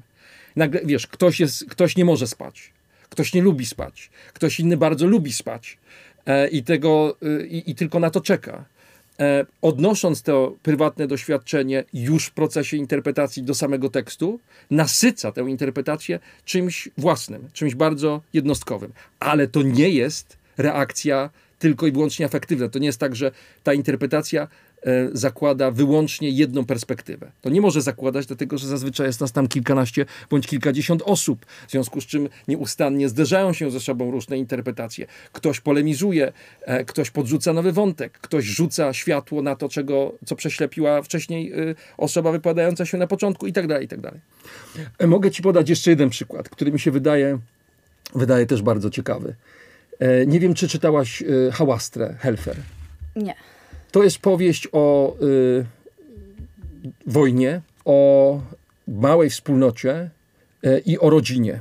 Mężczyzna, który jest y, mąż i ojciec, musi się y, udać na wojnę. Dostaje powołanie. Jego żona zostaje z dziećmi w tej miejscowości, w której wcześniej żyli, e, z tymi ludźmi, których e, wcześniej na swojej drodze każdego dnia e, spotykali. No i de facto jest to opowieść o skutkach wojny o tym, jak zmienia się życie rodzinne, w jaki sposób to życie rodzinne zostaje przez wojnę zniszczone. Dlaczego ci ludzie e, rozłączeni zaczynają działać w pewnym sensie dysfunkcyjnie. To jest opowieść, tak mógłby brzmieć blurb e, tej, e, na tej książce, opisujący, co tam jest. Pytanie nieoczywiste, jakie można o to zadać, dlaczego główny bohater, dlaczego, może nie główny bohater, ale dlaczego ten bohater, czyli ten mężczyzna, który wybrał się na wojnę, nie może zaufać swojej żonie. Od tego zupełnie nieoczywistego e, pytania zaczynamy rozmowę o całym utworze, zmieniając zupełnie perspektywę. To znaczy, jakby główny temat zostaje na chwilkę na boku i przynosimy to na poziom, na którym doświadczenie, o jakim mówię, czyli e, zaufanie czy brak zaufania, zupełnie się e, wyjściowo nie pojawiały. Więc kluczem do sukcesu, według mnie, do, kluczem do sukcesu takich warsztatów jest zadanie nieoczywistego pytania o tekst. Co to oznacza także w kontekście naszej wcześniejszej rozmowy? To oznacza, że literatura może być taka bądź śmaka. Może być opowiadać o komputerze, a może opowiadać o XVIII-wiecznych e, czy XVII-wiecznych e, problemach e, zakonników albo kogoś jeszcze innego. Niezależnie od tego, o czym ona jest, od inwencji osoby inicjującej rozmowę może wiele zależeć w ożywieniu tego tekstu dla grupy, z którą się w danym momencie spotykasz. Mhm. Innymi słowy, aktualny, najbardziej aktualny może się okazać tekst, który nie ma nic wspólnego z rzeczywistością. Nieaktualny może się okazać ten, który opowiada o tym, co się zdarzyło dosłownie kilka miesięcy temu. I na odwrót. Nie ma żadnej po prostu z reguł, którym tutaj trzeba mm, się podporządkować. Dlatego, że jeśli jedno pytanie nie zadziała, jeśli jedno pytanie, nieoczywiste pytanie nie uruchomi takiej rozmowy, no to można zadać inne pytanie. No dobra, bo byliśmy teraz e, przy konkrecie, bo to jest mhm. właściwie dosyć konkretna no, metoda właściwie już gotowa e, do prowadzenia tego typu zajęć, a przynajmniej zarys, znaczy zajęć, o właśnie, ha, wychodzi ze mnie. Nie, spotkań, rozmów, gdzieś po prostu, może tego warsztatowania, może rzeczywiście, to też jest dosyć skrabne pojęcie, mi warsztat zawsze kojarzy się z tym, że już się przychodzi z tym dłutkiem. E, i się rzeźbi. E, natomiast e, tak, to już tak abstrahując, to przejdźmy z tego konkretu do ogółu i właśnie pogadajmy chwilę o tych uogólnieniach i trochę o takiej aporii, bo mam wrażenie, że jesteśmy w aporii, znaczy właśnie, a my jesteśmy w aporii. My może nie, ale właśnie coś, co chce się nazywać też takim polem krytycznym, czy polskim polem literackim. Jak w ogóle można rozszczelnić te kategorie, przesunąć akcenty i zadać nowy, zestaw pytań. Jak wyjść z tego uogólnienia? ja wiem, że pytam właśnie ogólnie, postulatywnie, e, zdaję sobie z tego sprawę, e, ale ktoś musi o tym porozmawiać. Ja, ja uważam, że absolutnie należy o tym rozmawiać. Żaden z tych tematów nie jest tematem, o którym nie warto rozmawiać. Nawet jeśli ktoś uznaje, że to jest e, nieciekawe, to skoro to się pojawiło, to znaczy, że po prostu ktoś zaangażował swoją energię i uznał, że to, że to jest istotne. Zacząłbym od końca poprzedniej odpowiedzi. Dlaczego ci ludzie w ogóle tak chętnie angażują się w działania warsztatowe? Dlaczego ludzie się po prostu gromadzą i chcą rozmawiać o literaturze? Ja myślę, że po pierwsze poszukują takiej przestrzeni, w której będą mogli w innym rytmie niż ten codzienny po prostu ze sobą pobyć. Sami z sobą i z innymi. Myślę, że literatura się do tego bardzo dobrze nadaje. Y, myślę, że literatura w przestrzeni na przykład cyfrowej, w przestrzeni internetowej y, nie jest do końca e, sobą. To znaczy, ta, wiesz, media społecznościowe bardzo dobrze funkcjonują jako, jako narzędzie promocji, jako narzędzie komunikacji. One mają bardzo wiele zalet, ale zarazem wszyscy tego doświadczamy. Media społecznościowe to jest y, miejsce, to są miejsca, gdzie cały czas jesteśmy atakowani impulsami. Cały czas pojawia się po prostu jakaś zanęta, zachęta, pojawia się jakiś komunikat szybki. Przede wszystkim to, co dostajemy w postaci postu, e, krótkiego filmiku, jest. Ono, to jest skonstruowane jako gotowa narracja i odpo zawierająca odpowiedź. Niezależnie od tego, czy my zadaliśmy pytanie, e, na które odpowiedź pada w takim filmiku, tak czy inaczej to jest satysfakcjonujące, dlatego że po prostu ta odpowiedź się tam pojawia to robi z naszymi mózgami bardzo wiele różnych rzeczy, głównie złych rzeczy. To znaczy po prostu w takim piku dopaminowym, który pojawia się w obcowaniu z mediami społecznościowymi, my nie jesteśmy w stanie skoncentrować naszej uwagi na dłużej. My nie jesteśmy w stanie poradzić sobie z naszymi kompulsjami. My nie jesteśmy w stanie e, w inny sposób odnieść się do siebie i do, do innych ludzi. Taka fundamentalna, słuchaj, sytuacja, z którą wielokrotnie ja miałem do czynienia, obserwuję to na każdym kroku. Mianowicie ludzie się ze sobą spotykają i w pewnym momencie ich rozmowa zaczyna polegać na tym, że sięgają po telefon to nie jest tak, że muszą w tym telefonie coś sprawdzić. To jest tak, że w tym momencie czują pewien brak i to jest brak opioidowy, można powiedzieć. To znaczy po prostu czują brak czegoś, co w tej rozmowie, w tym kontakcie, w tym rodzaju przebywania ze sobą e, według nich nie występuje. Ich umysł, mózg jest przyzwyczajony już do tego, żeby tego rodzaju impuls e, odebrać. Ci ludzie, którzy angażują się w działania klubów książki, w cudzysłowie najszerzej, myślę, potrzebują czegoś innego niż to. Dlatego, że logika medium społecznościowego, która jest logiką szybką, poszatkowaną, to są błyskawiczne impulsy, ona nie, nie jest e, logiką tekstu e, powieści czy opowiadania. Oczywiście, że są formy literackie, które też są szybkie, e, poszatkowane, zdefragmentaryzowane i tak dalej, ale literatura zasadniczo oferuje nam coś innego zaprasza nas do jakiegoś świata, i chcę, żebyśmy się w tym świecie rozgościli i chcę, żebyśmy ten świat, którym się rozgaszczamy, potraktowali jako własny, na dłużej. Uspokaja nasze myśli i oferuje nam całą, cały szereg rozmaitych zdarzeń. To nie jest świat alternatywny wobec naszego codziennego.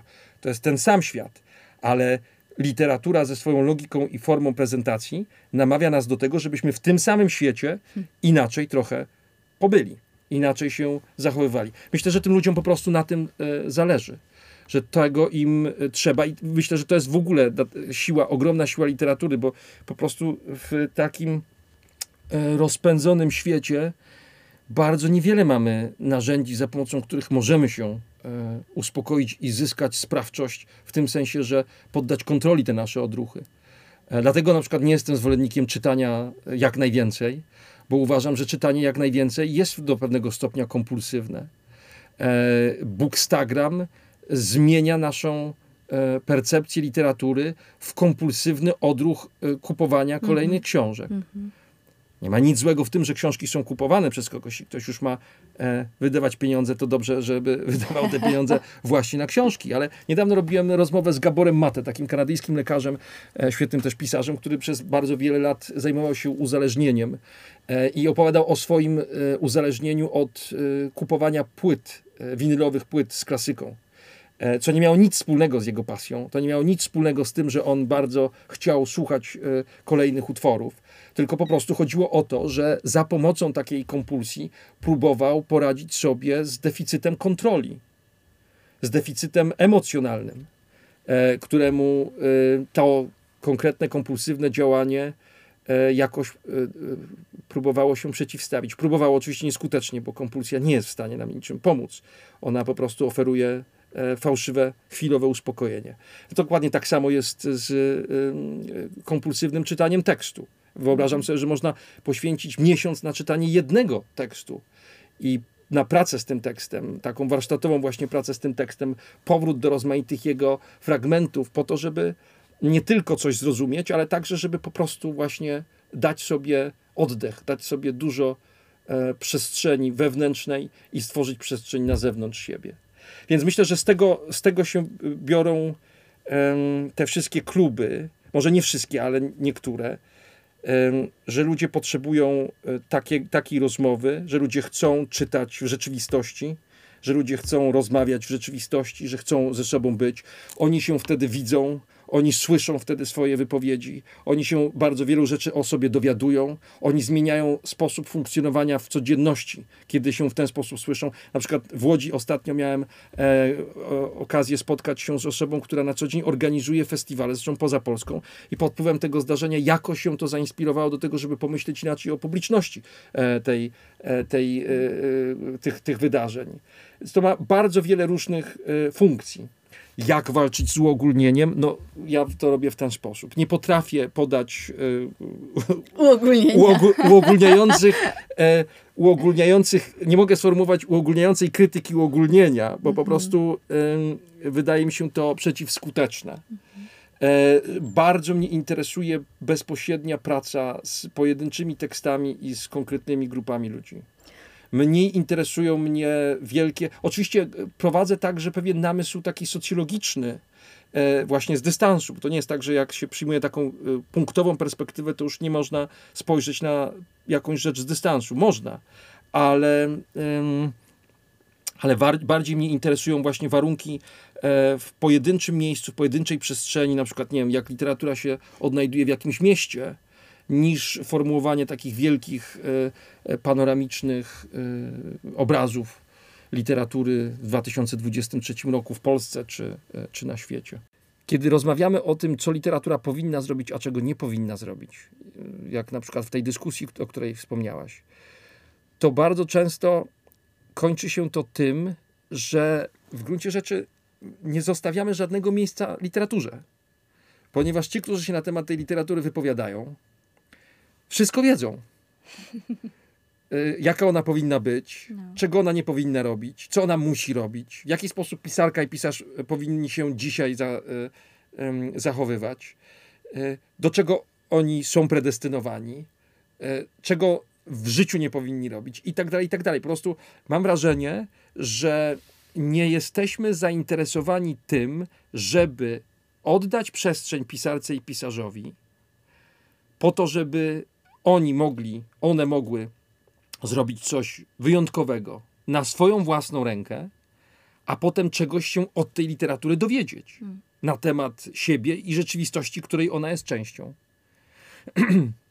Strasznie tego brakuje. Mam wrażenie, że po prostu no bo jeśli wszyscy wszystko wiemy, no to po co ta literatura w ogóle ma powstawać? Skoro wszyscy wiedzą, jak ona powinna być zrobiona, to co? To zadaniem literatury jest zrealizowanie tego, tej poetyki deskryptywnej, która została zarysowana w tekście e, krytycznym czy tam socjologiczno-literackim. E, chyba nie. Ona powinna być całkowicie nieprzewidywalna i, i super by było, gdyby była nieprzewidywalna. Jak będzie przewidywalna, no trudno. E, to, be, to niech będzie e, po prostu jakiś błąd. Niech będzie też miejsce w ogóle na, na błąd. Tylko jak sobie pozwolić na błąd, skoro książka musi być e, arcydziełem, zanim się ukaże, żeby się sprzedała? W jaki sposób w ogóle można porozmawiać o błędzie, nie narzucając programu, tylko wskazując po prostu na przykład usterki w konkretnym tekście, żeby nie okazało się, że my atakujemy autorkę bądź autora. Mhm. Podaję kilka takich przykładów patologii, którymi mamy, z którymi mamy do czynienia.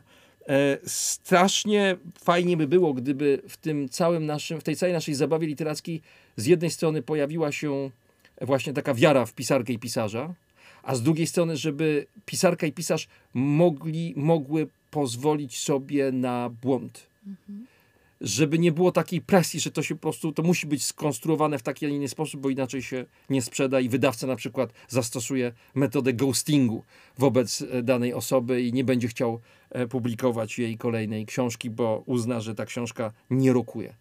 Ale to ja mam jeszcze w takim razie takie jedno pytanko, bo, bo to się też narodziło przy mojej ostatniej wizycie w Krakowie, kiedy rozmawiałam z Przemkiem Dębowskim, jednym z szefów charakteru. Um, I on miał taki plan, bo oczywiście też rozmawialiśmy o pewnej takiej sytuacji wydawcy na rynku i tak dalej, i tak dalej. Możecie tego przesłuchać w ostatnim odcinku, ale e, Przemek wyszedł z takim i oboje o tym wiedzieliśmy, że to jest bardzo utopijny plan na zasadzie, a co jeżeli, jeżeli już chodzi o jakieś konkretne rozwiązania, bo jakby dobrze sobie pomyśleć, zawsze proszę jakiś plan pozytywny gdzieś na końcu e, rozmowy, um, żeby stworzyć coś ala ja wiem, że to teraz strasznie zabrzmi, ale gildie krytyków i krytyczek. Na zasadzie oddzielne miejsce, nawet wydawcy mogą się zrzucać jakby na ślepo, na zasadzie nie wiedząc od kogo pochodzi wpłata i ile ona wynosi, na taki fundusz krytyczny, na szlak ginących zawodów. Ja się trochę śmieję, ale po prostu wiesz, jak to zrobić, bo weszliśmy w ten tor uwikłań, nie? O tym ghostingu też. Y, ja też wiem od pisarek i pisarzy tych młodszych, że często brakuje im po prostu jakiegoś, mówiąc brzydko, feedbacku po książce, nie? Mhm. Że jakby co mogą z tym zrobić? Mhm. Nikt im tego nie powie, nikt im tego nie daje. Na zasadzie krytyka literacka nie zawsze też bierze pod uwagę te teksty. Że brakuje miejsca, które po prostu na bieżąco byłoby czymś takim, nie wiem, lead hubem, czymś takim. Mhm. Co ty na to? Mądre, głupie. E, to znaczy tak, po pierwsze, gildia to zawsze dobrze e, brzmi. Ale gorzej z wykonaniem. I może nawet by świetnie zadziałało, no bo wiesz, jak jest grupa interesu, to ona po prostu o siebie dba e, i ma większe możliwości, żeby o siebie zadbać. Zadbać o swoje sprawy, myśleć o tych sprawach, de definiować te sprawy dla innych, przeciwstawiać się temu, co jej szkodzi i tak dalej, i tak dalej. Więc to jest fajne. No tylko, że tu nie chodzi tylko o to, żebyśmy stworzyli gildię zdatków społecznych. Hmm. Spoko, to można zrobić, ale trzeba by jeszcze zadbać o to, żeby e, przestrzeń społeczna, w której uprawiamy komunikację, była zainteresowana w ogóle e, uwzględnieniem zdania tej gildii. Bo jeśli to chodzi o to, żebyśmy stworzyli taki muzeon, gdzie po prostu ginące zawody będą e, sobie trwały po to, żeby trwać, to oczywiście zawsze jestem za tym. Tak, ja, uważam, że społeczeństwa są lepsze, kiedy opiekują się na przykład y, takimi, także takimi y, osobami, a nie tylko argumentują, że są y, super pilne inne zdarzenia. Ostatecznie okazuje się, że wcale to nie były zdarzenia polegające na tym, że ktoś cierpiał i trzeba było mu pomóc, tylko po prostu ktoś miał duże interesy do e, zrealizowania i zapomniał zarówno o tych, którzy cierpieli, jak i o tych, którzy, y, których zawody ginęły.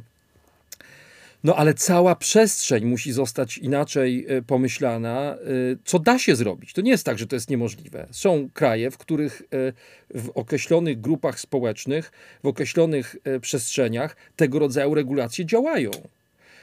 Ta przestrzeń musi po prostu uwzględniać miejsce na, taki, na, taką, na taką dyskusję.